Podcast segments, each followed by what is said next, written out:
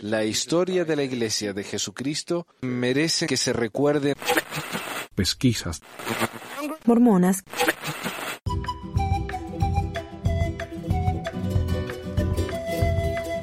Hola a todos, bienvenidos a otra edición de Pesquisas Mormonas. Les habla Manuel. Este es el episodio 214 del 9 de junio del 2019. Y hoy quiero agradecer a Alder, creo que se dice Alder, por apoyar el programa. Alder fue a patreon.com barra pesquisas mormonas y se anotó ahí. Ahora Alder va a poder recibir todas las revistas que estoy publicando semanalmente con todo el material del programa y los libros que están publicados ahí. Así que muchísimas gracias a Alder y a todos los que nos dan una mano con esto. Tenemos noticias, sí. Y dice, sorpresa, la Iglesia Sud puede ser considerada más pro elección que pro vida en abortos. Esta es la razón escrito por Peggy Fletcher Stack en el Salt Lake Tribune. Dice, puede parecer contradictorio para algunos, pero la Iglesia de Jesucristo de los Santos de los Últimos Días se inclina más hacia la proelección en el aborto que la estricta pro-vida, e incluso muchos miembros devotos no lo entienden por completo. La Iglesia condena el aborto electivo para la conveniencia personal o social, pero permite el procedimiento en casos de violación o incesto, defectos fetales graves, o cuando la vida o la salud de la madre está en peligro. Esas excepciones plantean profundos desafíos a algunas de las nuevas leyes que están brotando en todo el país y chocan con las opiniones de los pro-lifers puros, o los que están eh, a favor de la vida nada más. Están, eh, más que eh, a favor de la vida, pro-vida, son, están en contra de la elección. Ese, porque los que están a favor de la elección también son pro vida. O sea, no es que nadie está diciendo aborten a todos los embarazos.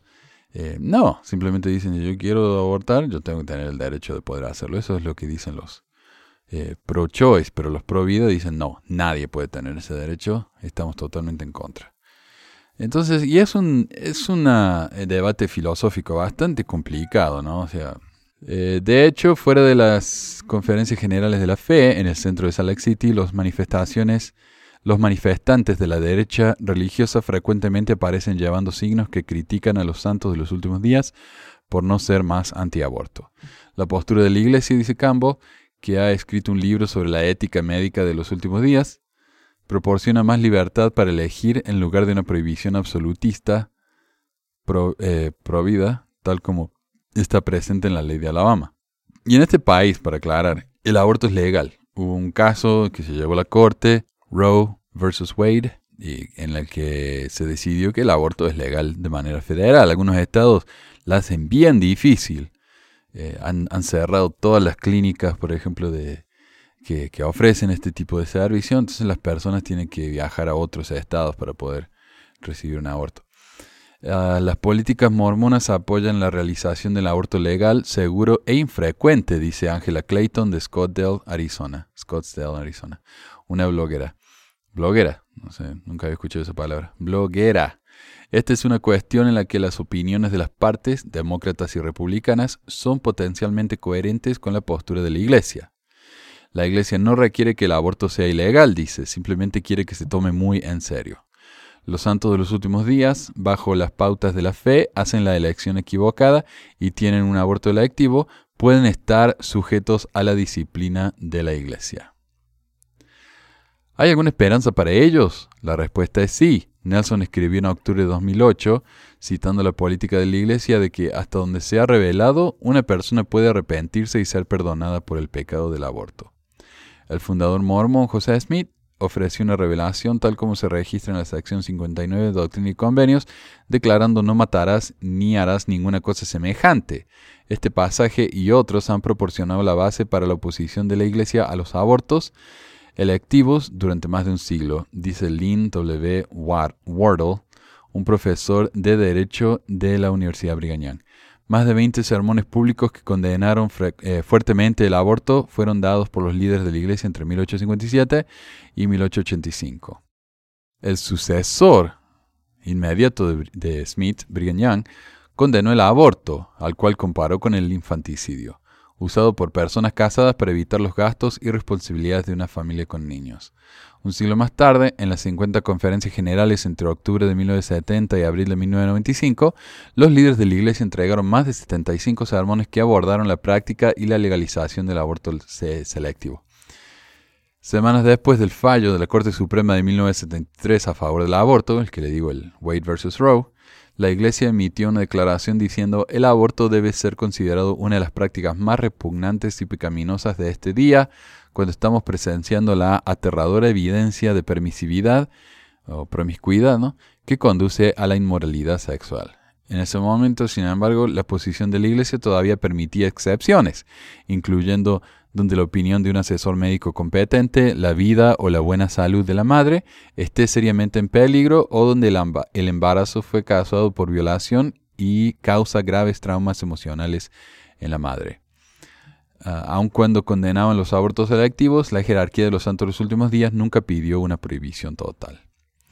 La teología del alma. Young enseñó que el espíritu entra en el cuerpo con el despertar o el primer aliento del bebé, una idea también promovida por los líderes santos de los últimos días, como el difunto apóstol Bruce R. McConkie.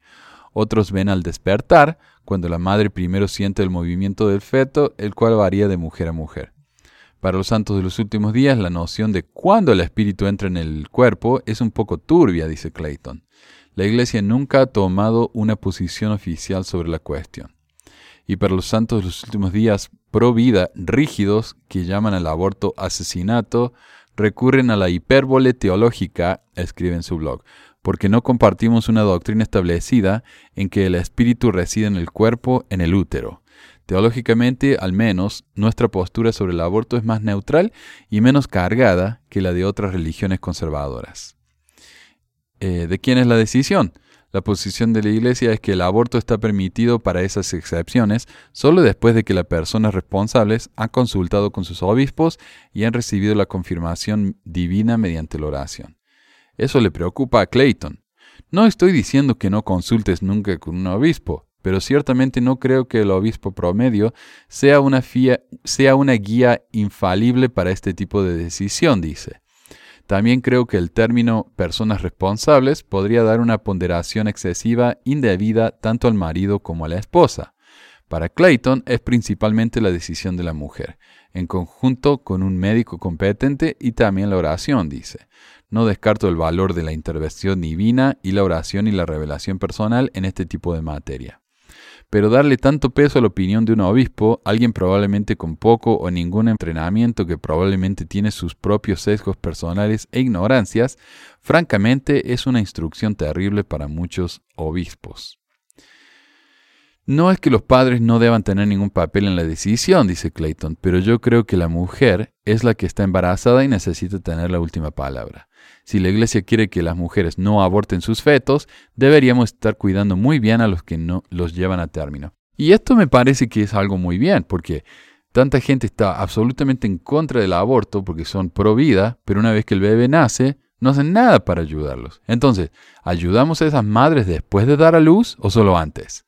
¿Les, enseñamos, apoyamos, les damos ayuda de alguna manera o simplemente las obligamos a que tengan el bebé y luego nos lavamos las manos? porque no dar esa ayuda no es realmente provida. Pero bueno, eh, mucho mejor educación sexual y acceso a anticonceptivos ayudaría, dice Osler.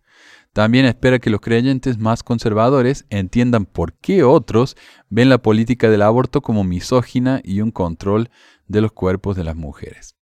A menos que uno pase por un embarazo, realmente no sabe de qué se trata. Entonces, cuando un hombre habla y opina sobre estas cosas, me parece un poco desubicado. Para mí que las únicas responsables de, hablar sobre este tema son las mujeres, en mi opinión, porque ellas son las que pasan por esto. Los hombres no. Los hombres miramos, jugamos y decidimos como si fuera cuestión nuestra. Ahora, para mí, como yo que adopté a mi hijo, porque mi, mi, esposa y yo no podemos tener hijos, viste, bebés, para mí eh, la aborción es, tremenda, porque esos nenes podrían tener una, una, opción de vivir con alguien, ¿verdad? De, de, ir a una familia que los quiera y que los... Pero obligar a una mujer a que pase por esos nueve meses eh, me parece un poco duro. Además, yo cuando la vi a, a la madre biológica de mi hijo que ella nos tuvo que entregar el bebé, la manera en que ella lloraba. Qué difícil, ¿no? Qué difícil, porque ella lo llevó a término. Estuvo con él por nueve meses de, del embarazo. Entonces, es mucho sacrificio perderle a una mujer. Y yo realmente eh, agradezco lo que, lo que Brooke, la madre de mi hijo, hizo, pero yo realmente no podría pedirle eso de todos. Y no lo podría exigir mucho menos. Ahora, hay muchos casos, por ejemplo, supónganse que una niñita eh, de 12 años es violada por su padre alcohólico y queda embarazada, como ofrecieron, ¿no? Como ejemplo, personas aquí de, del, Senado de los Estados Unidos. Entonces dice, si esa niña se la obliga a que tenga un bebé, no solamente le destrozamos el cuerpo, la jodemos para toda la vida, esa chica va a tener que hacerse cargo de ese bebé, o si no se hace cargo de ese bebé, como le digo, le destrozamos el cuerpo, le destrozamos la psique. Es muy duro, o sea, es, es algo que realmente si uno no está en los zapatos de estas personas no, no puede entender. Yo no lo estoy. Así que yo no puedo entender. Así que lo que yo digo es simplemente lo que he escuchado de otras personas, no es opinión mía, porque yo no he pasado por eso y no tengo absolutamente ninguna, ningún derecho de decirles lo que tienen que hacer o lo que no. Pero como vemos aquí, la iglesia eh, está más o menos como yo también. O sea, dicen, bueno, no aborten a menos que, que sea un caso muy grave y ahí tenemos que hablar y decidir. Interesante, ¿no? Yo, yo sabía esto, porque yo había escuchado a Hinckley decir que el aborto está prohibido en la iglesia, excepto en casos de, de todo esto, ¿no? Y en realidad cuando, cuando investigan y escuchen bien de qué se trata esto, es un tema muy difícil, muy difícil. Y esto me llegó en mi bandeja de noticias de email que no me parece una noticia tanto como un dato curioso que fue publicado recientemente en un libro y por lo tanto es una especie de noticia. Dice Ted Bundy cómo miembros de la iglesia lucharon para liberar al asesino serial. Y es una noticia larga, así que la resumí bastante, espero que se entienda. Dice Bundy, el infame asesino, secuestrador y violador, fue responsable de los asesinatos de al menos 30 mujeres en todos los Estados Unidos continental. Kevin Suleiman habló con el podcast de crímenes reales Generation Y acerca de su libro y de cómo había investigado las interacciones de Bundy con la iglesia mormona en Utah. Bundy fue arrestado por primera vez en Utah por su secuestro y asalto de Carol Da Ronch en 1975, o Carol, perdón, Carol Da Ronch en 1975, y fue su encarcelamiento en este momento lo que condujo a su extradición a Colorado por cargos de homicidio. El presentador del podcast, Justin, dijo, una parte que realmente no había comprendido antes es que cuando estaba en Salt Lake estaba juntándose con este grupo de la iglesia. Cuando finalmente fue arrestado por el secuestro de Carol DeRunch, ellos defendieron a Ted Bundy, creían que la suya era una condena injusta o un arresto ilícito y lucharon por él. Un hombre incluso metió dinero en su boca para traérselo a Ted clandestinamente. En Utah entró a la iglesia mormona y lo aceptaron. No había razón para no hacerlo. Él se les acercó, era un buen tipo. Así que cuando su encarcelamiento se anunció por primera vez, sus amigos pensaron, tiene que haber un error. Ted no, puede ser responsable. Fue solo después de que lo encarcelaron que él dijo e hizo cosas en la cárcel mientras lo visitaron que eran un poco extrañas. Bundy asistió a la Escuela de Derecho de la Universidad de Utah en Salt Lake City en 1974 y al año siguiente se convirtió al mormonismo. Más tarde, en la sección de pena de muerte en la prisión de Florida, se convirtió al hinduismo. Los amigos que hizo en la iglesia mormona acompañaron a Bundy para apoyarlo en su primer juicio en 1976, donde fue condenado por el secuestro agravado de Carol de Runch. Gracias a estas acciones de sus amigos, Bundy era libre de violar y matar a decenas de mujeres hasta que finalmente fue encarcelado después de su tercer arresto en 1978.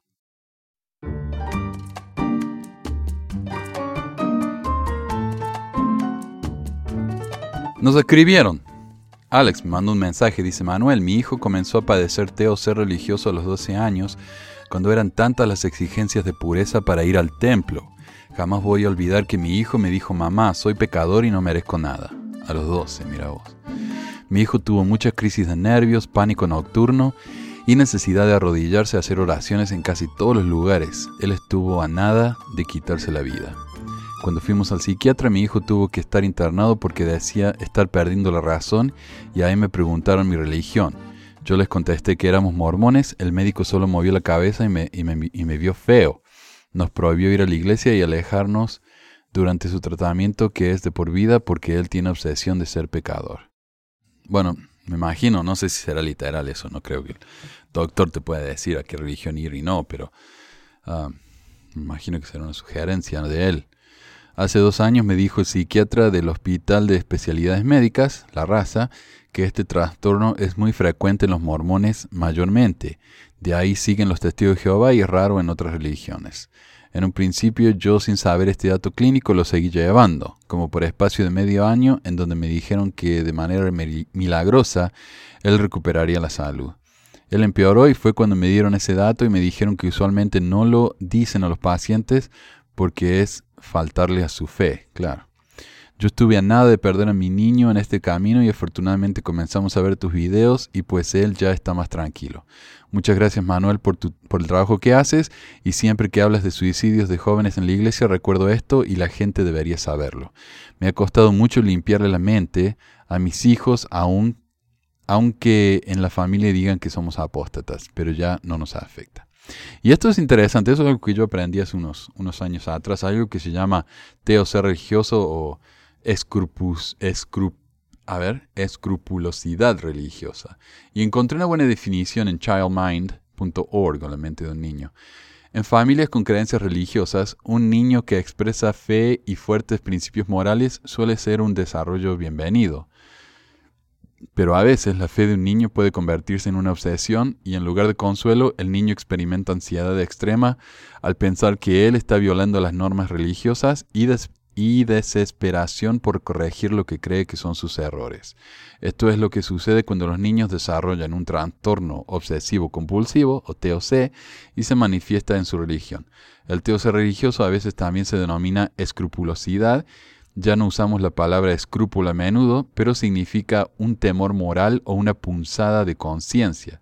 La palabra del latín de la que proviene significa literalmente una roca afilada o piedrecilla, y Cicerón la usó figurativamente para describir una sensación incómoda o ansiosa, como lo que sentiría una persona si tuviera una piedrecita en el zapato. Entonces sí, esto es muy, muy real.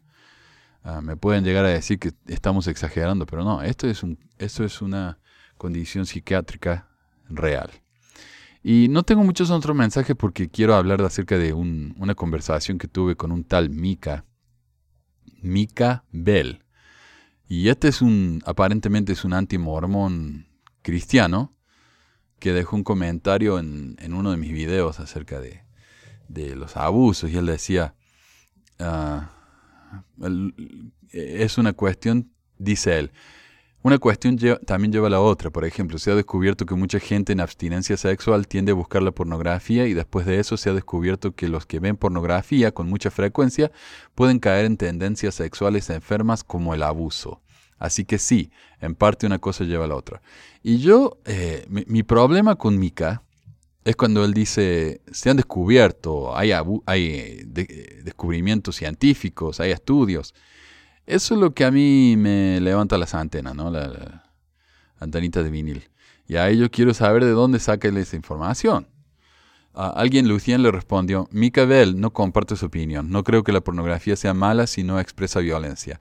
Y uno busca sobre sus gustos. Una cosa es reprimir la, la pulsión sexual y otra es que el objeto de deseo sea un niño o un animal o un objeto o qué sé yo qué. Creo que la negación es dañina, como dijo Jan, bla, bla. Y Lucian dice, que compartas mi opinión o no, me tienes en cuidado. Ah, la mierda. Eh, no lo digo yo, lo dicen las investigaciones científicas y sociales, ¿ok? Y que no compartas lo que es un hecho 100% demostrable, pues la verdad no afecta a la realidad. La realidad es que los seres humanos tienen deseos naturales y cuando son reprimidos buscan satisfacer, satisfacer de otra forma esos deseos, como la pornografía. La pornografía es dañina porque las personas empiezan a sentirse menos satisfechos, lo cual los lleva a buscar cosas más fuertes Y eso lleva a toda clase de abusos. Incluso se ha demostrado que la pornografía está relacionada con conductas de pedófilos y asesinos seriales.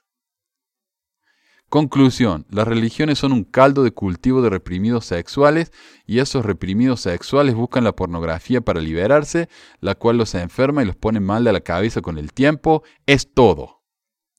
La miércoles. O sea, este tipo es anti-religión y también es anti-pornografía.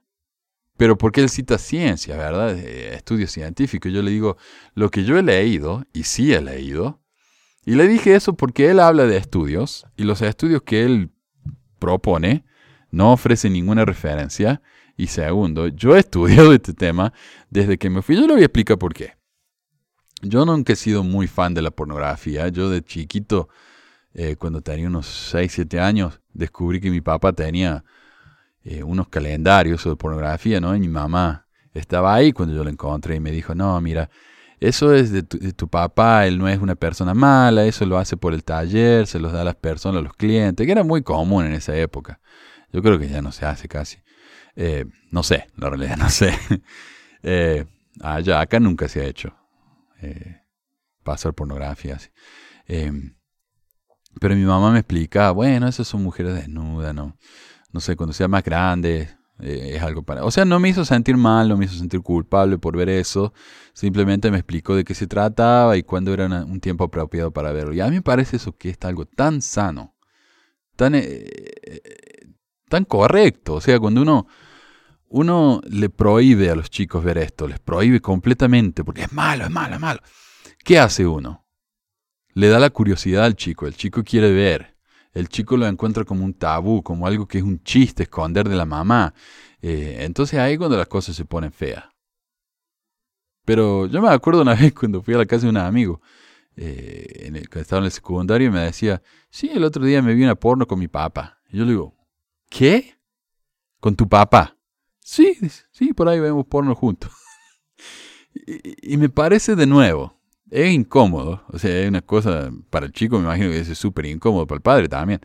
Pero al hacer eso, uno puede explicarle al chico, mira, lo que estás mirando ahora es ficción. Las mujeres no se ven así, por lo general.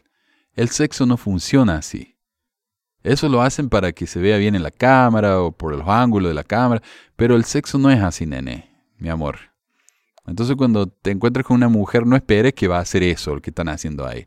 Entonces uno puede hablar con los chicos y, explicarles de qué se trata. Es lo mismo con las novelas románticas. Las chicas leen novelas románticas y creen que, un día van a encontrar al príncipe azul, tienen todas esas expectativas de del hombre ultra romántico y después se encuentran con que la realidad no es así y se decepcionan. Es lo mismo. Es lo mismo, hay que tener una perspectiva realista de lo que es el mundo, ¿verdad? Enseñarle a los hijos no es una vergüenza. Y yo, de hecho, mi hijo tiene nueve años, yo ya le expliqué lo que es el sexo, porque él me preguntó, ¿qué es el sexo? Y yo le dije, de una manera muy eh, clínica, le expliqué lo que es el sexo. Él ya sabe. Él, no sé, yo, yo no, me parece a mí que esconderle algo no, no va a ayudar para nada, es todo lo contrario. Pero ¿por qué le estoy diciendo esto? A ver. Ah, yo nunca fui muy, muy fan del, de la pornografía, pero por ahí, qué sé yo, a uno le da ganas de mirar y mira. Pero cuando yo era miembro y más trataba de no mirar, ahí es cuando me daban más ganas de mirar. Era una locura. Es casi insoportable la, la, tentación. Pero cuando uno lo ve como algo normal, natural, si uno quiere mirar, lo mira, es como que la, la magia se acaba. Entonces, ok, la miro, qué sé yo, porque tengo ganas hoy, pero no es una desesperación, una, una, ansiedad de, de, mirarlo constantemente. Entonces, para mí, mientras uno menos trate a la pornografía y al sexo como algo tabú, como algo misterioso, como algo cochino, como algo sucio, menos problema va a tener, honestamente. Porque si uno no le enseña al chico cómo tener sexo eh, de manera responsable, no va a terminar embarazando a una chica, o, nuestra hija va a terminar embarazada, o van a terminar con una enfermedad venérea, o vaya a saber qué. Entonces enseñémosles eh, de manera responsable. Los chicos van a hacer sus cosas. Uno le puede decir que no lo hagan y esperar que no lo hagan, pero ¿y si lo hacen? No están preparados, no están listos. Le jodimos la vida. Por la vergüenza, por la incomodidad de hablarle de eso o lo que fuera. Entonces, seamos responsables. Y yo le dije, eh, lo que yo he leído, y sí he leído, los que miran pornografía y se masturban tienden a tener menos necesidad de tener relaciones sexuales. Y es cierto. Yo he estudiado el, eh, y voy a mencionar a una doctora, Nicole Prause. Yo a ella la he, la he leído. O sea, ella tiene sus... Eh, trabaja en la universidad, en la Universidad de California, y ella tiene sus estudios en su sitio web. Uno puede ir y leerlos. Ella es una neurocientífica. Y también leí un libro que se llama El mito de la adicción al sexo. Así se llama, el mito de la adicción al sexo. Y él dice, si alguien está adicto al sexo, no es que el sexo en sí sea el problema, es que esa persona tiene problemas mentales que necesitan ser tratados. Si no es adicto al sexo, va a ser, al sexo capaz que se haga adicto a otra cosa, pero eh, no es el sexo en sí. Puede ser la adicción a los videojuegos, la adicción al Internet, y nadie me va a decir a mí que esas son cosas malas. Pero es el, el uso excesivo lo que es lo malo. Entonces el sexo en sí, la pornografía en sí, no es lo malo, es el abuso. Eh, y esa persona tal vez tiene problemas de raíz mucho más fundamentales, mucho más graves, que tienen que curarse. Una vez que eso se cure, el resto ya se cura solo. Le dije yo, si realmente te interesa aprender del tema, te recomiendo el trabajo de la doctora Nicole Prause. Ella es una neurocientífica de Harvard, que es graduada de Harvard, que trabaja en el Departamento de Investigación Sexual de la Universidad de California Los Ángeles y sus estudios dicen exactamente lo contrario a tus afirmaciones. De hecho, me gustaría saber qué investigaciones científicas estás hablando. Y eso de la relación entre la pornografía y los asesinatos seriales es la bestialidad más grande que he oído. Pero lo he oído. Y ya les voy a hablar un poco más de eso, pero yo vi el video de Ted Bundy, hablando de Ted Bundy, en el que él justifica sus asesinatos diciendo que él asesinó muchas mujeres porque miraba pornografía. Ese era el problema. Qué animal, ¿no? Y gile como este le creen, por favor. Mika dice, pesquisa mormona, primero, tú no me conoces como para afirmar que no leo. Y sí, puede ser. Pero yo le digo porque no di ninguna referencia. Y sí, mi querido amigo, sí le voy mucho. Así que deja de lado los prejuicios. Segundo, puedes leer las investigaciones. Oh, y él dice eso, pero le, le habla a Lucien como si ella fuera una cualquiera que no merece dar su opinión, dice él.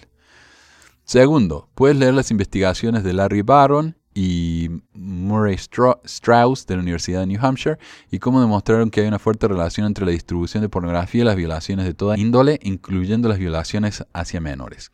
También puedes buscar cómo Ted Bundy, está, ayudó a la justicia a entender el perfil psicológico de algunos asesinos seriales y, oh sorpresa, tenía que ver mucho con la pornografía. No, lo que hizo Ted Bundy fue, antes que lo mataran, eh, le hicieron una entrevista y él dijo, sí, yo... Eh, Vi mucha pornografía, por eso soy un asesino serial. Él no ayudó a nadie, con nada. Eso simplemente fue algo que dijo él en una entrevista. Así que agregarle todo eso de entender el perfil psicológico, nada. El detective de la Policía Estatal de Michigan, Daryl Pope, encontró que el 41% de los 38.000 casos de ataques sexuales en Michigan entre los años 1956 y 1979 eh, se vio material pornográfico justo antes o durante el crimen. Esto también concuerda con la investigación hecha por el psicólogo David Scott, que encontró que la mitad de los violadores usaron pornografía para excitarse junto antes de buscar una víctima, y eso incluye pornografía infantil. Muchas mujeres mormonas han hablado ante psicólogos de parejas que sus parejas se divorcian o las dejan porque no se sienten satisfechas sexualmente y después buscan pornografía. Me imagino que él sabe eso porque habló, estaba ahí presente cuando hablaban con los psicólogos me imagino yo. Así que, si la pornografía, sí, la, así que sí, la le gusta decir eso, así que sí, la pornografía trastorna la mente de muchos de los que la consumen. No estoy diciendo que en todos los casos, porque creo que la mayoría no cae en esas depravaciones, pero sí tiene mucho que ver y es, y es, y ha sido 100% demostrable. Que tú crees que es una locura, me tienes en cuidado, Manu, no todo lo que tú crees tiene por qué ser cierto, pero aún así no deja de ser un hecho. Gracias por la recomendación. Voy a leer del tema a profundidad a ver qué encuentro. Y me escribe a ver con H. Ah, oh. Pero lee mucho él, sí. Y yo le dije, vamos por parte. Primero, Baron y Strauss son sociólogos y su estudio, de 30 años de edad, a diferencia de los estudios neurológicos de Prause, que son nuevos, han sido criticados por su metodología. Eh, ups, cuando un estudio no puede ser duplicado, simplemente no es científico. Ah, sí, el estudio ese que, del que se basa él no solamente no ha sido duplicado, ha sido criticado. Prause, eh, como para darle una idea, Prause es una neurocientífica. Y la neurociencia para mí es, es un milagro de la ciencia moderna. O sea, pensemos de cómo se, resolvían las cuestiones mentales, psiquiátricas, psicológicas antes de eso. Teníamos a, Freud, que inventó la psicología, eh, que hacía cosas como analizar los sueños, tratar de ver el papel de la madre eh, en, la crianza del chico y cómo eso lo afectó para todo el viaje. Y muchas de esas cosas son ciertas, pero muchas terminaron siendo cualquier cosa los estudiantes de psicología en mi universidad se nos reían a los estudiantes de literatura porque todavía leíamos a Freud. Dicen, no, ustedes son los únicos que todavía lo estudian, me decían. Eh, eh, después viene la psiquiatría. La psiquiatría es un, eh, un estudio mucho más serio.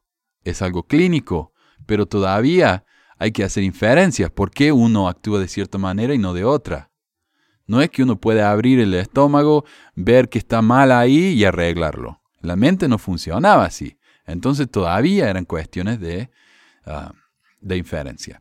Entonces cuando llega la neurociencia, cambió, revolucionó todo. Imagínense, yo, eh, eh, allá hace 150 años que tenía el tema de la frenología, medían el cerebro, medían los, huecos del cerebro y los, los, pupos, lo que fuera, ¿no? Y decían, bueno, mira, como tenés esto acá, sos muy creativo. Y como tenés esto acá, eh, no tenés mucha paciencia y te leían la personalidad leyendo el cráneo de la persona. Entonces era una cosa más o menos científica, pero una pseudociencia. Ahora, mientras eh, yo estoy despierto, me meten en un CT scan o una de esas máquinas. La doctora Praus, por ejemplo, que estudia específicamente la sexualidad, me puede mostrar una película pornográfica mientras me estudia el cerebro en tiempo real y ver qué partes del cerebro se prenden y qué partes no se prenden. Ella de manera real y científica y, reproducible puede ver realmente cómo nos afecta la pornografía a las personas. ¿Y qué encontró?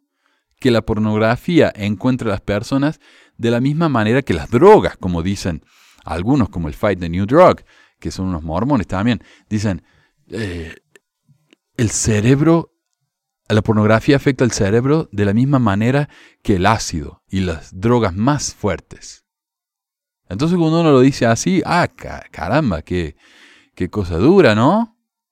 Pero lo que no dicen es que la religión también afecta el cerebro de exactamente la misma manera. Ir a una montaña rusa afecta el cerebro de la misma manera. Y uno de estos estudios fue hecho en BYU.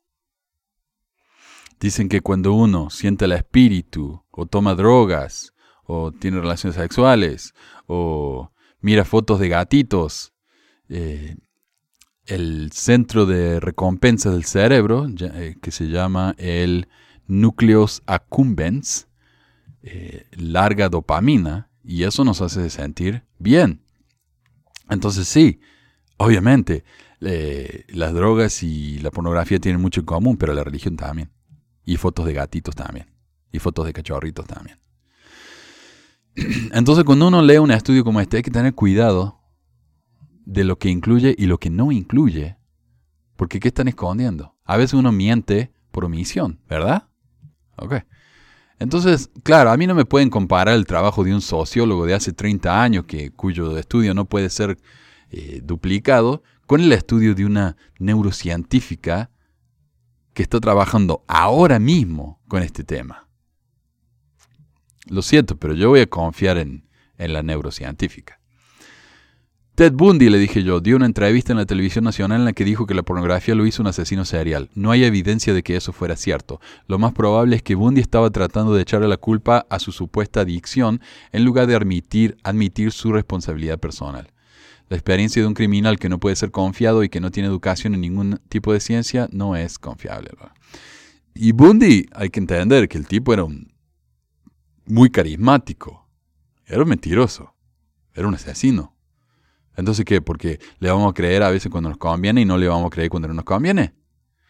El estudio de Pope, que mencionó, quien era un policía, no un científico, eh, como mucho demuestra correlación, no causa.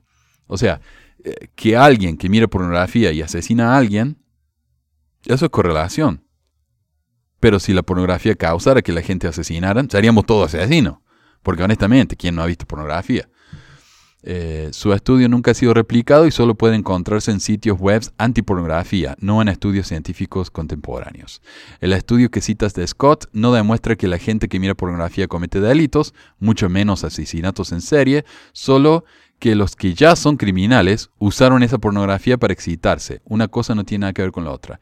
Y eso de las mujeres mormonas, de ser verdad, no he encontrado una referencia en tu comentario, dudo que tenga que ver con la pornografía y más con la represión que, viene, que vienen sufriendo desde la cuna. Y Mika Bell dice, Pex de Mormona, la verdad yo estoy empezando a cansar de esta discusión sin sentido, señores. Manu, Usted puede creer lo que quiera, eso está bien, pero yo no quiero que una opinión mía se torne, se torne en un debate científico y pone ahí carita riendo, lo cual me parece ridículo. ¿Cómo ridículo? Él es el que viene hablando de, de estudios y descubrimientos y cuando uno le pide referencias se enoja. Hay infinidad, infinidad de estudios científicos replicables que después quedan desmentidos. ¿Ah? Segundo, muchos científicos y estudios se basan en las experiencias de personas que no están en la comunidad científica, como por ejemplo los policías. Que no sean científicos no quiere decir que lo que ellos han experimentado y visto en su profesión tenga que ser siempre cuestionable. Es cierto que hay personas que ya están enfermas, eso no lo discuto, pero también es cierto que la pornografía ha influenciado, a a muchos a cometer estos actos, menos mal, no a la gran mayoría.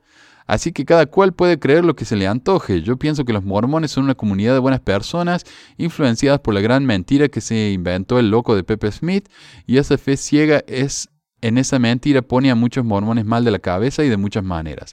De ahí los suicidios, las violaciones, etc. Cada cual que crea lo que quiera, fin del asunto. Y yo le dije, no, no es el fin del asunto. Lo siento si no te gusta debatir, pero no soy de los que aceptan afirmaciones sin bases. Vos entendés lo que es la neurociencia. Vos pensás que es algo basado en inferencias y opiniones. Vos pensás que la palabra de un policía sin entrenamiento científico tiene tanta validez como la de una doctora de Harvard. Y no, la ciencia nunca se basa en experiencias personales. La verdad es que el único daño que causa la pornografía es la culpa que sufren los pobres chicos que piensan que se van a ir al infierno por ver una foto de una chica desnuda. Y mirar fotos de menores desnudas no es adicción a la pornografía, es pedofilia, nada que ver. Todavía quiero leer los estudios científicos que dicen que uno se hace asesino serial por mirar pornografía o el estudio basado en los testimonios de esas supuestas señoras mormonas. Y de ahí, Mika ya no respondió más. Lo interesante es que habla de cómo Ted Bundy dijo haber matado a un montón de mujeres porque veía pornografía, a la vez que este hombre se queja de los mormones hablando de cómo la iglesia causa suicidios, pero avanza ideas similares a la de la iglesia creando ideas irracionales que han causado el suicidio de más de un niño sud, como puede ver uno el caso de este chico que ya presenté yo en mi canal de YouTube, que se mató a sí mismo porque no dejaba, no podía dejar de masturbarse. Jeannie Perry Ellison, padre y hermano respectivamente del joven Kip, quien se, suicidó a la edad de 16 años. Kip era casi el hijo perfecto, un estudiante brillante. Estaba en el equipo de atletismo y llegó a ser el miembro más inspirado de su equipo. Kip era mi mejor amigo y asociado desde que su madre murió cuando él tenía cinco años. Era una presión tremenda por lograr ser perfecto todo el tiempo y merecedor de la divinidad. El único problema es que Kip lo tomó muy en serio. Entonces acá nos está diciendo Mika, eso causa asesinatos, la masturbación es malo, el suicidio, eh, la pornografía. Bueno, este chico se mató por ideas como la tuya, Mika. ¿Qué me decís de eso?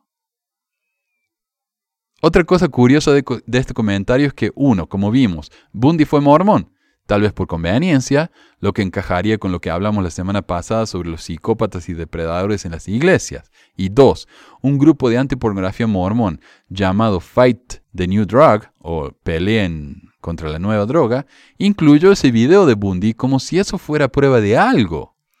Así que este muchacho tan crítico de la iglesia parece no darse cuenta que tiene más en común con la iglesia de lo que se da cuenta. Y yo sé que eso fue largo, les pido disculpas, pero me parece que son temas que ah, he venido pensando hace mucho y realmente tengo una opinión muy fuerte sobre esto. Si no están de acuerdo conmigo, está bien, está bien. Pero lo, eh, que yo quiero que entiendan es que mis opiniones no están basadas en ideas de la nada. me he informado, he estudiado. He tratado de, entender estas cosas, porque ahora que soy padre, no quiero que mi hijo sufra esos tormentos que sufrí yo de chico de la culpa, cuando en realidad no hice nada malo. O como nos habla la amiga Alec de lo que le pasa a su hijo. Anto, Nino, me escribió por YouTube y me dice, Manuel, ¿podrías hacer un video sobre George P. Lee? Y lo busqué y me parece interesante, no es muy largo. George Patrick Lee fue el primer nativo americano en convertirse en una autoridad general de la Iglesia de Jesucristo de los Santos de los últimos días. Fue miembro del primer quórum de los 70 de la Iglesia de 1975 a 1989, cuando fue excomulgado. Lee nació en Towaoc, Colorado, de Mae Ka Lee, del clan Todichiinii y de un curandero, Peter Lee, del clan de la Casa de la Gente con Techo Plano así se llama el clan. Uno de los 17 hijos de los matrimonios de sus padres, tuvieron 17 hijos entre los dos. Lee fue llamado Ashki'i Yazi, niño pequeño, hasta que se le dio un nombre sagrado, Ashki'i Oha'ani, niño que se comporta bien y es bueno. Oh. Cuando tenía 12 años, Lee se convirtió en uno de los primeros niños en participar en un programa oficial de colocación indio patrocinado por la Iglesia Sud. Y les invito a que escuchen uno de los primeros programas, es uno de los primeros cinco programas creo, que habla acerca de, este programa de la colocación Sud, la manita. Lee fue llevado a Orem, Utah, ahí al lado de Provo, donde está la BYU, donde vivió con la familia de Glenn y Joan Harker. Lee permaneció en su casa durante siete años, regresando a su familia Navajo durante las vacaciones de verano, hasta que se graduó del Orem High School en 1962. Lee asistió a la Universidad Brigham Young, donde obtuvo una licenciatura y más tarde un doctorado en Administración Educativa, y a la Universidad Utah State, donde completó un máster. Así que recibió el doctorado antes del máster. No entiendo eso. Lee se casó con Catherine Hettich y se convirtieron en padres de siete hijos. Después de graduarse de la escuela secundaria, Lee sirvió como misionero de la Iglesia Sud a la nación Navajo, conocida entonces como la Misión India del Sudoeste. Antes de su llamamiento como autoridad general Sud, Lee ocupó varios llamamientos de liderazgo en el sacerdocio, entre ellos el de presidente del Quórum de Élderes, presidente de Rama, presidente de distrito y presidente de la misión Arizona Holbrook. El 3 de octubre de 1975, el presidente de la Iglesia Sud, Spencer W. Kimball, llamó a Lee, de 32 años, a ser miembro del primer quórum de los 70, un puesto con responsabilidades en toda la Iglesia. Fue la primera autoridad general indígena americana en la historia de la Iglesia. El 1 de septiembre de 1989, la Iglesia anunció que Lee había sido excomulgado por apostasía y otras conductas inapropiadas de miembros de la Iglesia. Fue la primera autoridad general en ser excomulgado desde 1943, cuando el apóstol Richard R. Lyman fue excomulgado por adulterio y cohabitación ilegal. Según Lee, la acción surgió de su desacuerdo con el presidente de la Iglesia Sud, Ezra Taft Benson, sobre el papel de los nativos americanos en la Iglesia. Cuando se convirtió en presidente de la iglesia, Benson había terminado el programa de ubicación indígena de la iglesia, al cual Lee citó como algo clave para su desarrollo personal. Lee argumentó que Benson no estaba tratando a los santos de los últimos días nativoamericanos de la misma manera que Kimball habría aprobado. Además, Lee afirmó que la primera presidencia lo había acusado de poligamia, inmoralidad y enseñanza de doctrina falsa. Lee proporcionó copias de las cartas que había escrito a los líderes de la Iglesia Sud a los medios informativos. La Iglesia no respondió públicamente a las cartas de Lee ni a sus comentarios públicos. Y aunque Lee era un, tenía problemas, ya vamos a ver los problemones que tuvo, eh, para mí que su opinión acerca de cómo la iglesia trataba a los indios en esta época es muy importante y revelador. Y la carta que él escribió la voy a leer probablemente en el próximo episodio o en un episodio próximo. Pero eh, Lee no era ningún angelito y no lo, no lo excomulgaron por él, lo que él dice, eh, que fue por que se peleó con Benson. En 1993, el Salt Lake Tribune informó que Lee había intentado abusar sexualmente de una niña menor en 1989 y que esta fue una de las razones de la excomunión de Lee. Inicialmente, Lee negó los cargos, sin embargo, el 12 de octubre de 1994, el Tribune informó.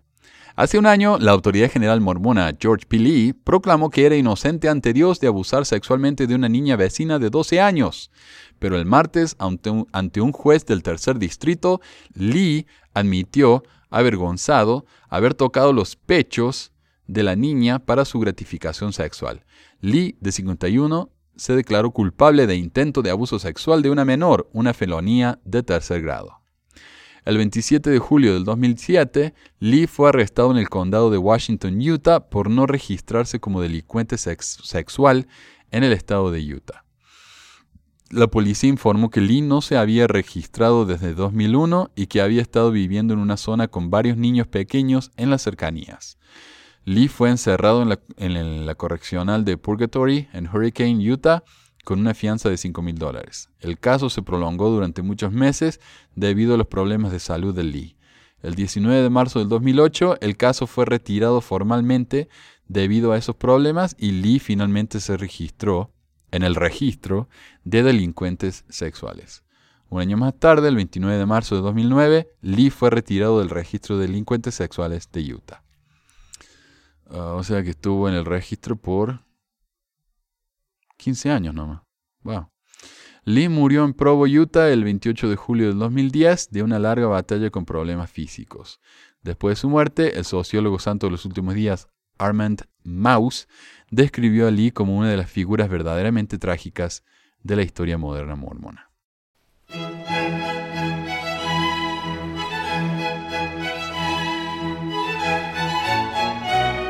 Creo que todas las secciones del programa hoy van a ser más largas que el tema del día.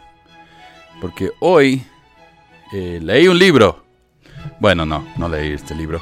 Pero esto me lo mandó un oyente. Son dos páginas del libro El Día de la Defensa de Melvin McDonald. Que él encontró interesantes estas dos páginas y después de leerlas decidí darle a hacer mi respuesta. y revisando un poco acerca del libro este, lo han hecho película y está en Amazon Prime, así que lo voy a mirar en el futuro acerca de dos misioneros que los llevan a la, cárcel, los llevan a juicio por eh, enseñar, hacer proselitismo, eh, no sé, ilegal o sin permiso, no sé qué onda es. Pero ahí lo vamos, vamos a tener que verlo y comentar en el programa en el futuro. Bueno, y aquí comienza, parece que hay un ministro metodista que está en contra de los misioneros en el juicio este, y les dice, Señor, aquí tengo evidencia para probar que el libro de Mormón es un fraude. El libro de Mormón tuvo que haber cubierto un periodo de historia del año 600 a.C.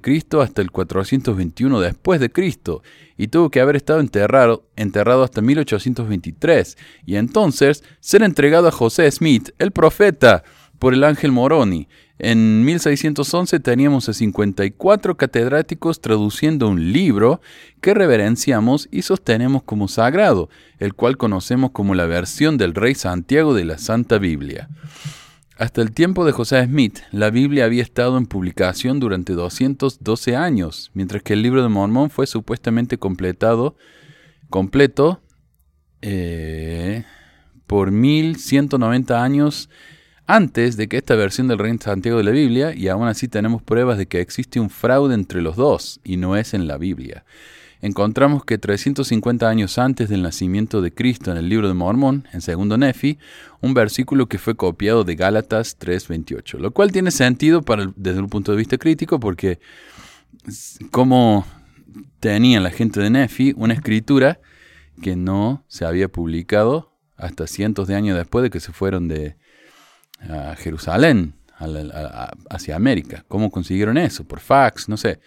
Continuemos y vamos a encontrar el Sermón del Monte en Tercer Nefi 12 y nos daremos cuenta que no es nada más que la versión de Mateo de la versión del Rey Santiago y palabra por palabra. Esta traducción es terrible. no sé si ha sido publicada así por, eh, por el Desert Book, porque esto se puede conseguir hoy en día en el Desert Book o si ha sido una traducción de un, de un fan, no sé, pero es un desastre.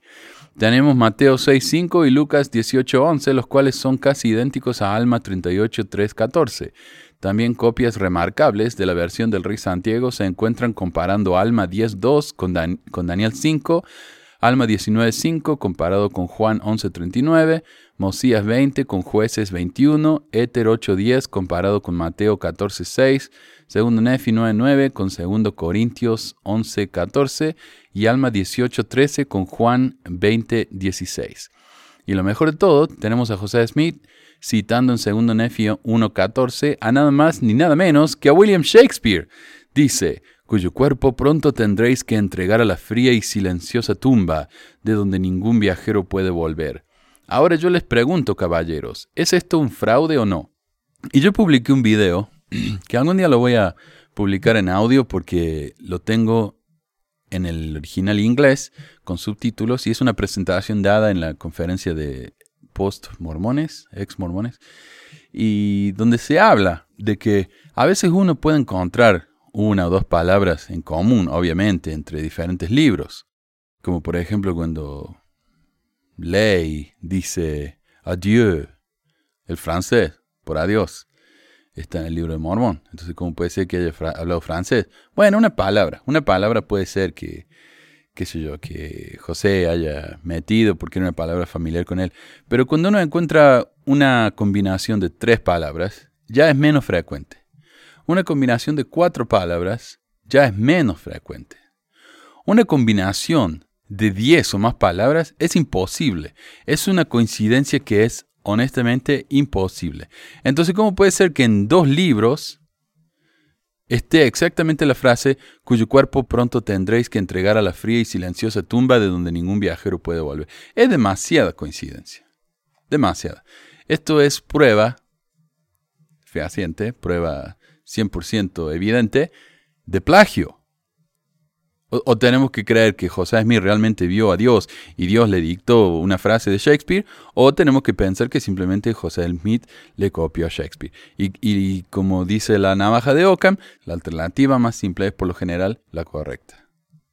Ah, ok, mientras estoy aquí podemos referir al segundo Nefi 29.3 y la declaración del gran Nefi. Muchos de los gentiles dirán una Biblia, una Biblia, tenemos una Biblia y no puede haber más Biblia. Oh, Nefi, eso es bastante bueno, en vista de que la palabra Biblia no fue conocida para el hombre sino hasta el segundo siglo después del, eh, cuando el nombre de Biblia se le fue puesto al libro. Claro, porque Biblia significa libro. Pero la Biblia es una compilación de muchísimos libros, no es un libro, es una compilación de libros. Biblia creo que es libros.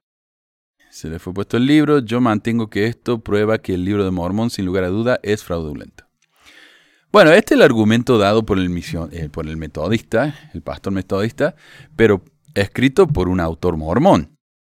Y cuando uno ve algo así, tiene que tener cuidado porque no es realmente un argumento metodista, es un argumento que un mormón piensa que daría un metodista. Entonces, cuando uno responde cosas así, tiene que tener cuidado que no estén respondiendo a un hombre de paja. Y un hombre de paja es cuando uno en lugar de responder a una pregunta real, responde a una pregunta que uno inventa. O sea, lo que estoy respondiendo no tiene nada que ver con la pregunta, estoy cambiando la pregunta a una pregunta que es más simple para mí responder, ignorando la pregunta real. Entonces, eh, ¿es realmente esta pregunta lo que los críticos se hacen o no? En parte sí, en parte faltan cosas mucho más fuertes, mucho más evidentes del fraude del libro de Mormon, pero eh, nos enfoquemos en lo que hay. El misionero dice, estoy sumamente feliz porque no pertenezco a su iglesia, porque su brillante discurso destruyó completamente la reputación de su único libro de escritura, la Santa Biblia. Nunca en mi vida he visto una masacre tal como esta del único libro inspirado que ustedes respetan. Veo que para su bien y para el bien de la acusación en general, tendremos que darles una lección en cuanto a traducción durante esta tarde. Y, acá vienen a responder la pregunta que nos hizo.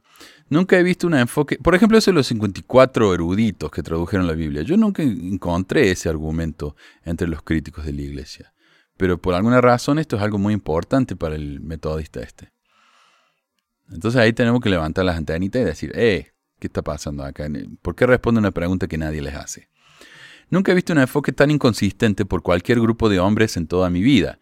En un minuto me están diciendo que el libro de Mormón es falso porque contradice la Biblia y luego el siguiente minuto me dicen que es falso porque corresponde con sus enseñanzas. Ahora mi comentario. No. ¿Ves? Esto, esto no es lo que dicen ellos. O sea, el, el autor este del libro este está creando un hombre de paja para los argumentos que él mismo ha inventado. O sea, hay dos niveles de hombre de paja, ¿no? Acá hay, es, lo marea uno el nivel de, de falacias que está inventando acá. Lo que están diciendo el metodista ficticio este es que el libro de Mormón ha copiado la Biblia, no que corresponde. Ha copiado frases completas. Entonces podría haber correspondido si se enseñaran las mismas cosas, pero en otro contexto, en otras palabras. Pero cuando se enseña de, exactamente la misma manera, copiando palabra por palabra, eso no es correspondencia, eso es plagio. Ahora, yo no veo acá dónde dice el hombre este que la, Biblia y el libro de Mormón se contradicen, pero bueno, es un buen argumento para usar. Pero supongamos que se contradicen, supongamos que el libro de Mormón enseña algo que está completamente opuesto a la Biblia, en, en primer Nefi. Y en segundo Nefi, el libro copia palabra por palabra parte de un sermón con el que está de acuerdo. Entonces, pueden, pueden pasar las dos cosas. El libro de Mormón puede contradecir a la Biblia y puede copiar de la Biblia al mismo tiempo. Una cosa no quita la otra. Entonces este es un argumento muy, muy falacio. Eh, sabían, dice el misionero, que cuando nuestros buenos amigos que tradujeron la Biblia no solamente se sentaron y comenzaron a traducir las palabras y a dictarlas, sino que ellos tenían que tratar con muchas marcas extrañas, símbolos, pinturas y traducir muchos estilos y tipos de escrituras diferentes, tomó años de preparación, estudio y examinación, los 54 catedráticos famosos encargados de la traducción de la versión del rey Santiago tenían dificultad en tratar de ordenar las palabras de la traducción para que estuvieran de acuerdo, y quiero hacer notar que todas las palabras en itálicas o cursivas fueron palabras con las cuales todos los catedráticos no pudieron ponerse de acuerdo, pero se anotaron debido a que se puso a votación y la mayoría votó porque se incluyeran en la Biblia. Ahora, este argumento no demuestra que, el libro de Mormón sea verdad, solo demuestra los problemas de la traducción con la Biblia y pone en duda su exactitud.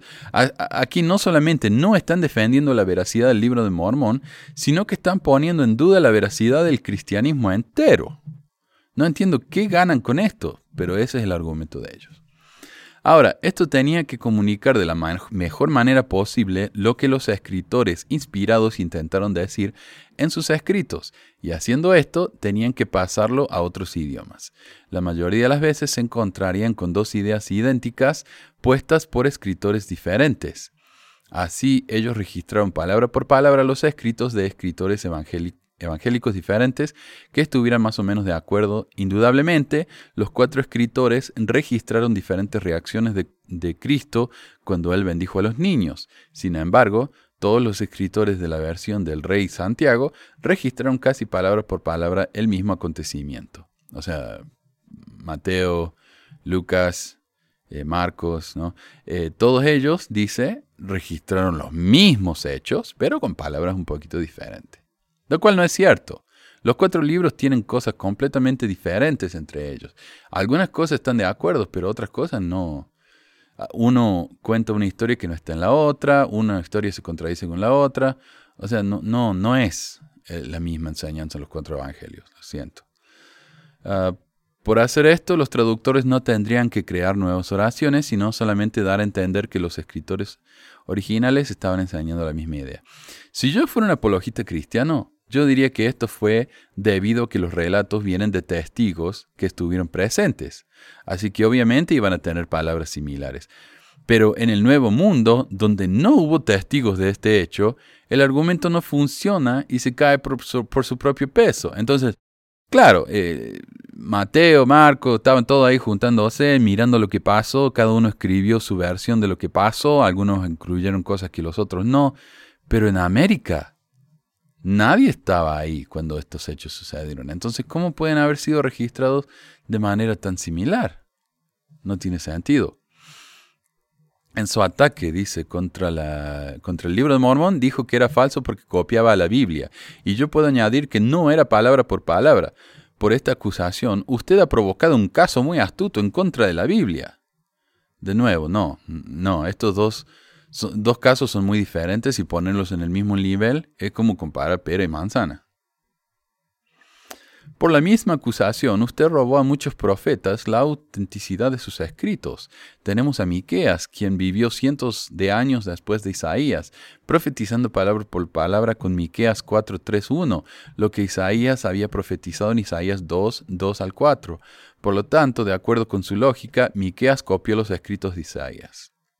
Ok, supongamos que es verdad, lo cual sí es verdad. Miqueas copió tres versículos el libro de Mormón copió capítulos enteros. De hecho, un tercio de Isaías aparece en el libro de Mormón. De nuevo, no es la misma tipo de comparación.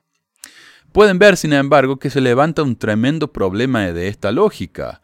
Cuando Isaías hizo la profecía, el versículo que precedía a la profecía y los versículos que le seguían eran irrelevantes para la profecía, pero tal no es el caso con Miqueas. Todo el tercer capítulo y una larga sección del cuarto tienen que ver con Miqueas 4, versículos 1 al 3.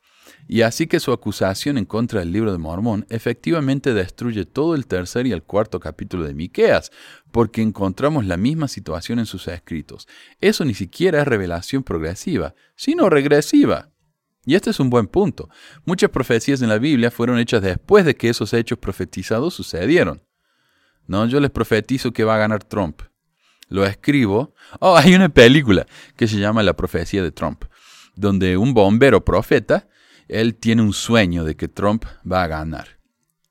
Y una vez que Trump ganó, él hizo una película diciendo que él había tenido un sueño profetizando que Trump ganó.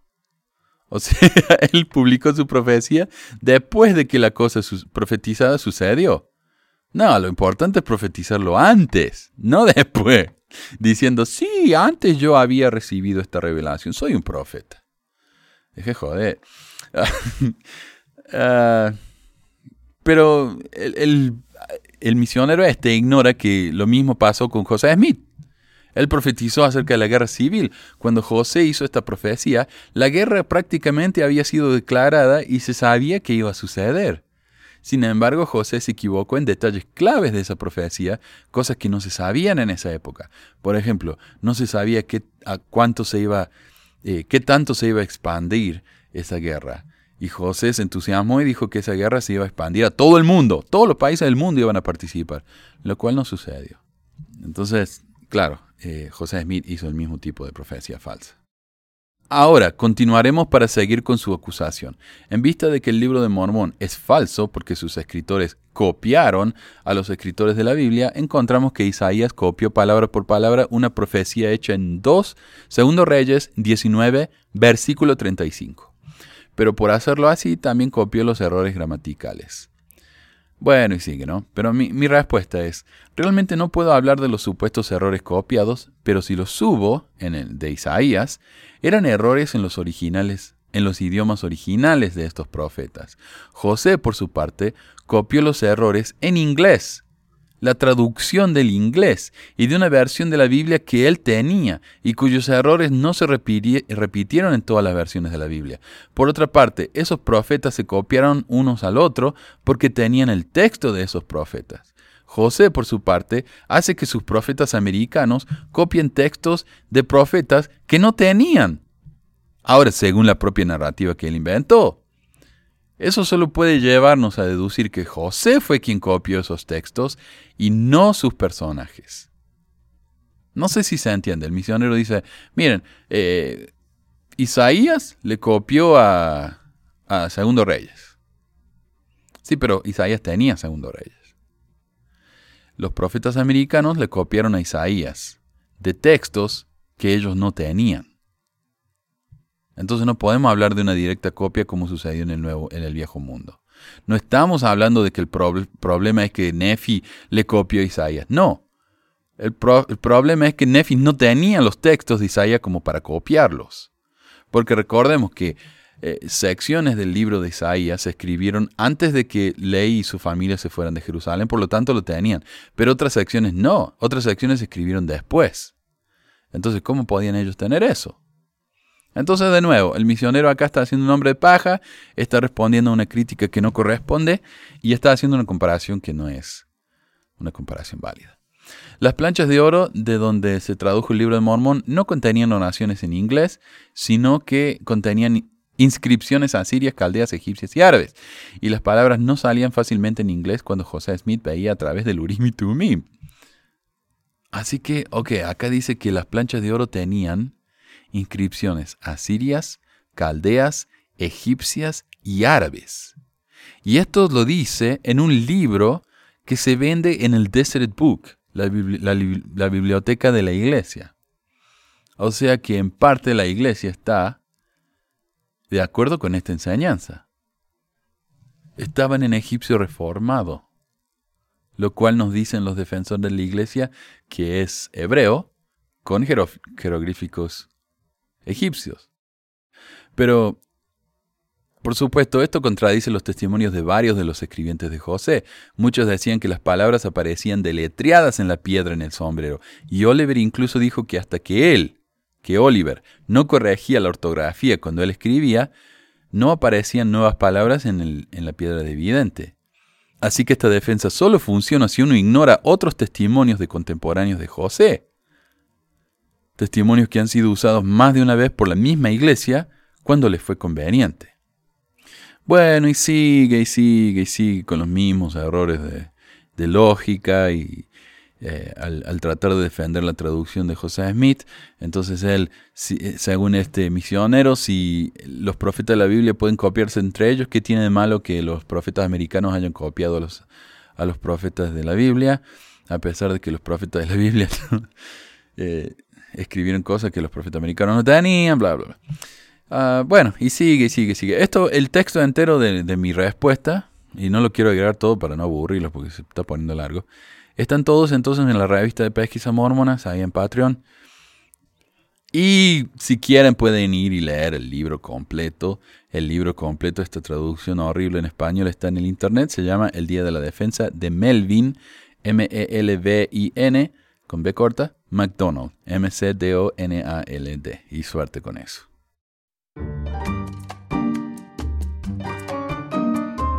Hoy les voy a hablar acerca de otra rama del mormonismo, esta vez vamos a hablar del señor Sidney Rigdon, una persona muy interesante en la historia del mormonismo, una historia que cuando él se bautizó trajo a un montón de personas a la iglesia porque él era un pastor con su propia congregación.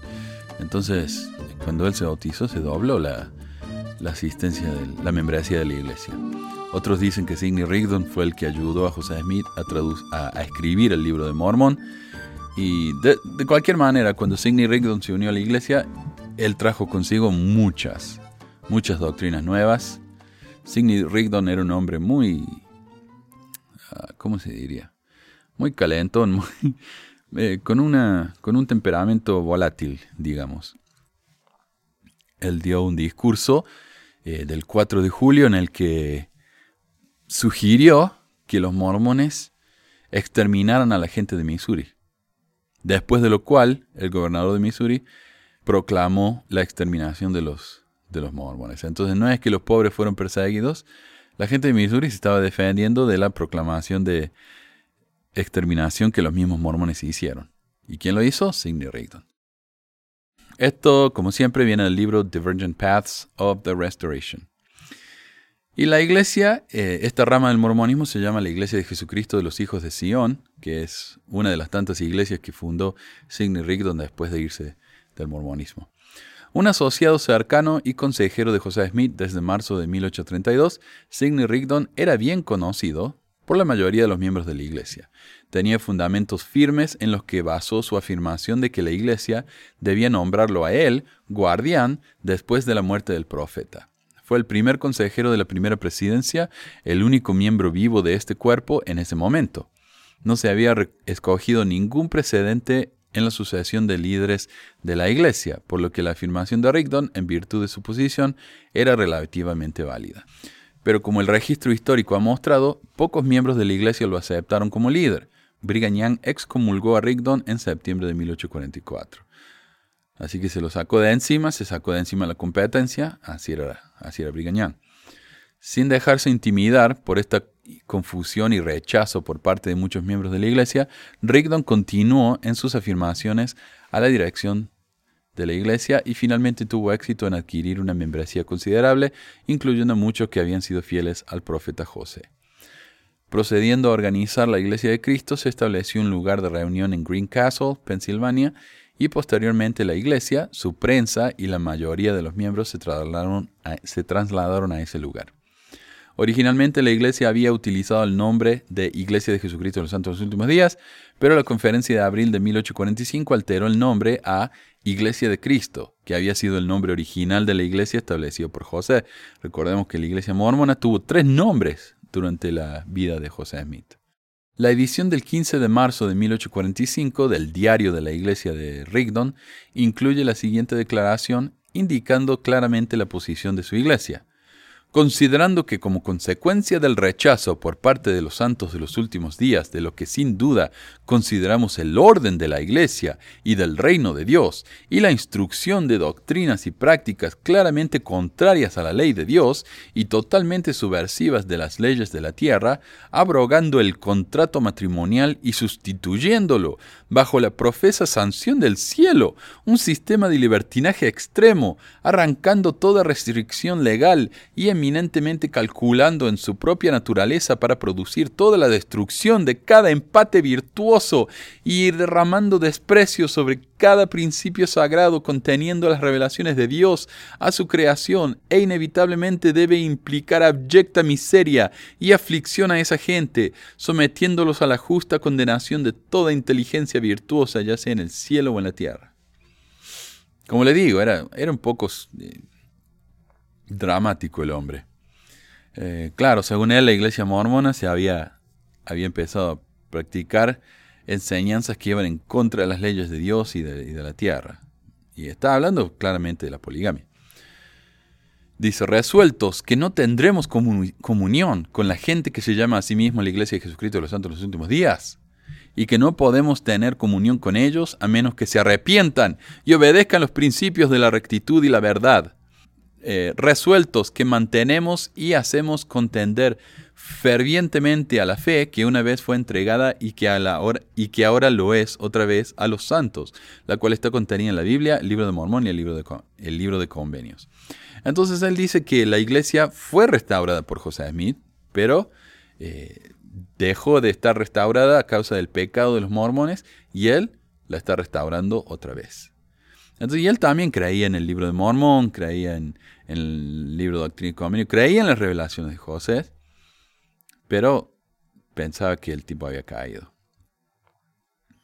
Bueno, y dice cosas como que la iglesia es desmoralizadora, destructiva, combina todas las peores características de la barbarie, contiene todos los elementos de la anarquía más salvaje, y si no se controla por el poder de la verdad, en última instancia extinguirá a la especie. O sea que la iglesia mormón era una especie de Thanos, ¿no? Que iba a destruir al mundo entero. De nuevo, poco dramático. Rigdon agregó al canon de las escrituras de los últimos días muchos mensajes que él presentó al mundo como revelación directa de Dios.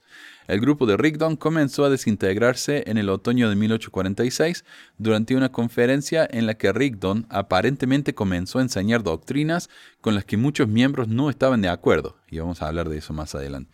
Para el año nuevo, la iglesia virtualmente se extinguió, aunque algunas ramas dispersas e individuos permanecieron fieles a la causa. Hay loco para, para todo. A principios de 1861, un ex miembro de la, primera, de la primera iglesia de Rigdon, Joseph Newton, comenzó una correspondencia con él. Newton comenzó a predicar y Newton, digamos, Newton comenzó a predicar y bautizar en el área de Filadelfia, Pensilvania. Aunque Rigdon parece haber desalentado los esfuerzos de Newton, tantas personas se habían reunido que Sidney Rigdon fue a visitarlos en la primavera de 1863. Le decía, por favor, deja de bautizar. Y Newton siguió bautizando, pero Sidney Rigdon era el profeta del que Newton enseñaba y Signo le pedía que, la acabara, pero no la acabó y llegó a tener tantos miembros que le, pidieron que viniera a visitarlo y lo hizo. En ese tiempo, Rigdon organizó la iglesia de Jesucristo de los Hijos de Sion. Al año siguiente, Rigdon aconsejó que, que mudaran la iglesia a Iowa, pero él nunca se mudó ahí, sino que Post y Newton fueron hechos consejeros de Rigdon y se estableció un nuevo quórum de los doce y por varios años Rigdon dirigió a la iglesia por correo. Eh, en 1875 el cuerpo principal de la iglesia se fue a Canadá. Sidney Rigdon falleció en 1876 en Friendship, Nueva York. Permaneció fiel a su testimonio de la veracidad del libro de Mormon, pero nunca se reconcilió con ninguno de los otros líderes de la iglesia de la época de José Smith. Durante varios años después de su muerte, muchos seguidores permanecieron fieles a la causa, pero sin el liderazgo de Rigdon, a la larga el grupo se colapsó. Y estos son algunos datos curiosos sobre Rigdon, que aprendí al, leer un poco más sobre él. Los Rigdonitas creían que José Smith era un profeta caído y por eso Dios lo había quitado de la tierra. Es decir, Dios lo había matado, había hecho que se muera tan joven. Una de las razones por las que Rigdon pudo haberse opuesto tanto a la poligamia es que Smith había tratado de casarse con su hija Nancy. Y cuando Nancy le dijo que no, Smith trató de embarrar el nombre de Nancy. Rigdon profetizó la venida de Jesús y tenía una fecha específica y todo. Incluso muchas personas le dieron todo lo que tenían, hipotecaron sus casas, todo, le dieron todas las posesiones que tenían, porque para qué tenerlas, total Jesús iba a venir. ¿Y qué hizo con esa plata Rigdon? Creó un templo eh, para recibirlo a Jesucristo de manera digna, ¿no? Pero no era más que un, granero lo que construyó con lo que con lo que consiguió. Al final Jesús no vino, para sorpresa de muchos, y muchos de sus seguidores quedaron en la quiebra y se enojaron con Rigdon y se fueron. Y como parte de su profecía de los últimos días, Rigdon, Rigdon pensó que él personalmente iba a pelear una guerra contra la reina de Inglaterra. Y yo no sé si los libros de historia se olvidaron de agregarlo o es que esto nunca sucedió. Bueno, gracias a todos por escucharnos. Gracias a todos por su participación, sus mensajes. Recuerden de escribirme en Facebook, en WhatsApp. Y si tienen alguna duda, pregunta, me encantaría escuchar de ustedes, algún insulto, lo que fuera. Y nos vemos la próxima. Adiós.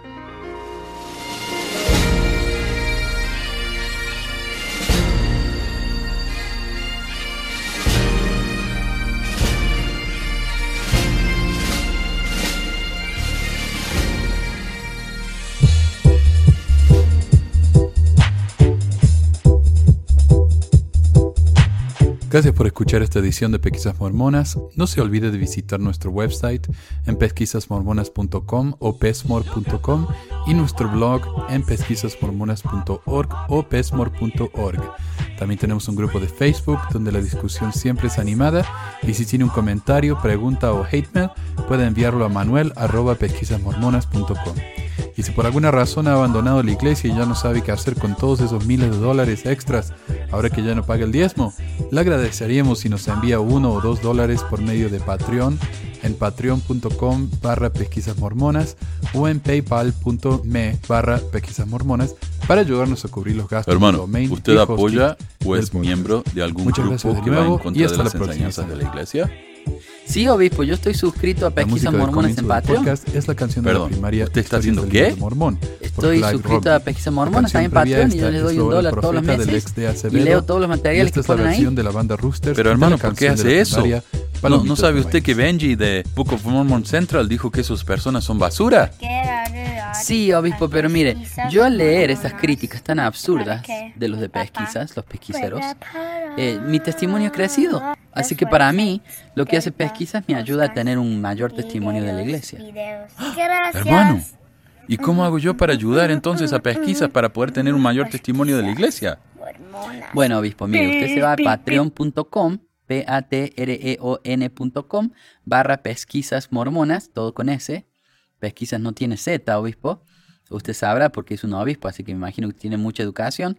Y ahí va a poder donar desde un solo dólar al mes y recibir todas las cosas que hay ahí, los libros, las revistas, las transcripciones del programa, todo.